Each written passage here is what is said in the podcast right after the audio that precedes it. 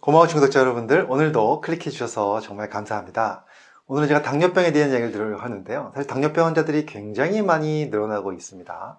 당뇨병이 걸렸을 때 처음에 이렇게 몸이 많이 아픈 것이 아니기 때문에 증상을 못 느끼는 경우가 많지만 당뇨병이 조절이 안 되고 오래 가다 보면 아주 심각한 여러 가지 합병증을 일으킬 수 있죠.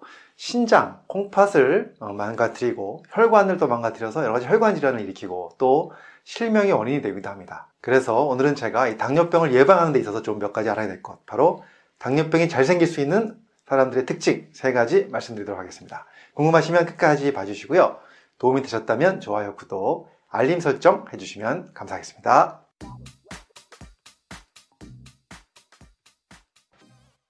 안녕하세요. 교육을 전공한 교육하는 의사, 가정의학과 전문의 이동환입니다. 당뇨병이 잘 생긴 사람들의 특징 중에 첫 번째는 무엇일까요? 그것은 바로 아침을 거르는 습관입니다. 국내 연구 결과가 있었는데요. 아침을 잘 챙겨 먹는 사람, 또 아침을 거르는 사람들 비교를 해봤습니다. 해봤더니 아침을 안 먹는 사람들이 그렇지 않은 사람들에 비해서 당뇨 전 단계로 발전할 확률이요. 26%까지 상승을 했다고 되어 있고요. 또 독일에서 한 연구 결과를 보면요. 당뇨병으로 발전할 위험은요. 33%까지 증가하는 걸로 되어 있습니다. 자, 왜 그럴까요? 아침을 안 먹게 되면 대부분의 사람들은 점심 또는 저녁에 폭식을 하는 경우가 많습니다. 한꺼번에 많은 양을 먹게 되면 혈당을 빨리 올리게 되는 것이죠. 그리고 또 특히나 이 아침을 안 먹는 사람들보다 아침을 챙겨 먹는 사람들이 오히려 전체 칼로리를 하루에 전체 칼로리를 더 적게 먹었다는 겁니다. 신기하죠? 그래서 사실 이렇게 되기가 쉽기 때문에 아침을 챙겨 먹는 것이 오히려 더 당뇨병 예방에 도움이 된다고 말하고 있습니다.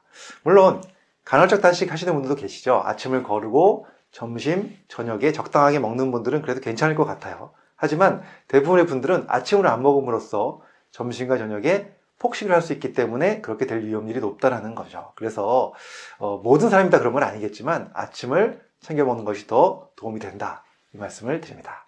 자, 그다음 두 번째는요, 바로 잠을 늦게 자는 경우에 당뇨병이 더 위험률이 올라간다는 연구 결과가 있는데요. 국내 연구진이 연구한 자료가 있습니다. 당뇨가 없는 약 3,600명의 사람들을 약 12년간 추적 관찰을 해봤습니다.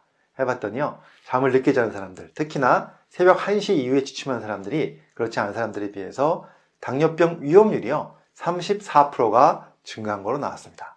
그리고 당뇨 전 단계, 바로 인슐린 저항성이 있는 분들, 이런 분들은 당뇨로 바로 넘어갈 확률이 잠을 늦게 잘 경우에 2배에서 4배까지 증가하는 것으로 나왔습니다. 그 이유에 대해서 연구진들은 이렇게 설명을 합니다.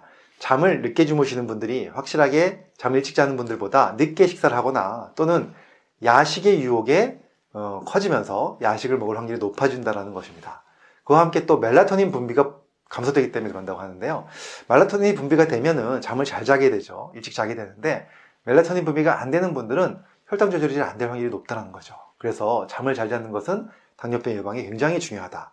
뭐 이외에도요, 사실 여러 가지 연구가 있습니다. 수면과 관련된 연구를 보면요, 잠을 잘 자는 사람들이 비만도 줄어들고, 잠을 잘 자는 사람들이 또 대사증후군 예방도 된다는 사실들이 있으니까 여러분들 충분한 수면 취하시는 거 굉장히 중요하다 이 말씀을 드립니다. 그 다음 세 번째는 무엇일까요? 그것은 바로 코를 고는 사람들입니다. 자, 여기에 대한 연구가 있었어요. 우리나라 고대병원을 산 연구가 있었는데요. 코를 고는 사람과 코를 고지 않는 사람들을 이렇게 두 그룹으로 나누어서 약 75g 정도의 포도당을 먹이고 나서 1시간 그리고 2시간 이후에 혈당을 측정해 봤습니다.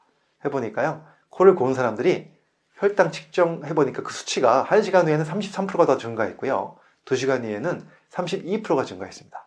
특히나 일주일에 코를 4일 이상 거는 사람들한테 이런 현상이 더 두드러졌다고 나타나는데요. 또 서울대학교 예방의학 교실에서 한 연구도 있습니다. 한국 성인 7만 명을 대상으로 해서 연구를 해봤는데요. 일주일에 6일 이상 코를 겨는 경우에 그렇지 않은 경우보다 대사증후군 위험도가 남자는 2.1배, 여자는 1.5배가 증가했고요. 당뇨가 생길 위험률은요, 남녀 똑같이 1.3배가 증가했습니다. 자, 그 이유는 무엇일까요? 사실 코를 많이 고는 사람들의 공통적인 특징은 바로 비만인 경우가 많습니다. 사실 살이 많이 찌면 코를 골게 되고요. 또 코 고는 것을 줄이기 위해서 다이어트에서 살을 빼게 되면 또 코 고는 게 줄어드는 경우도 많이 있습니다. 그래서 결국은 체중과 관련이 있는 것도 하나 있고요. 그 다음에 또 코 고는 것 자체가 또 이런 혈당을 올리는데도 문제가 있을 것 같다고 이야기를 하고 있습니다.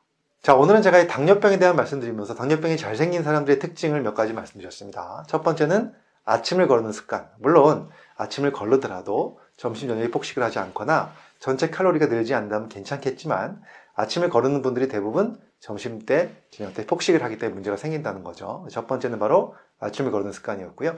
두 번째는 잠을 일찍 자지 않고 늦게 자는 분들, 특히나 새벽 1시 이후에 자는 분들이 당뇨병 위험이 증가한다는 사실이고요. 세 번째는 바로 코를 고는 습관. 이것은 뭐 우리의 그 비만과도 관련돼 있다는 거죠. 그래서 이런 것들을 잘 관리하시는 것이 중요하다. 그래서 오늘 제가 말씀드린 이 세 가지 잘 생각하셔가지고 다이어트 좀 잘 해보시고 또 식사도 규칙적으로 잘 해보시고 또 잠도 잘 일찍 일찍 주무시면서 여러분들 더 건강하고 행복한 생활 되셨으면 좋겠습니다.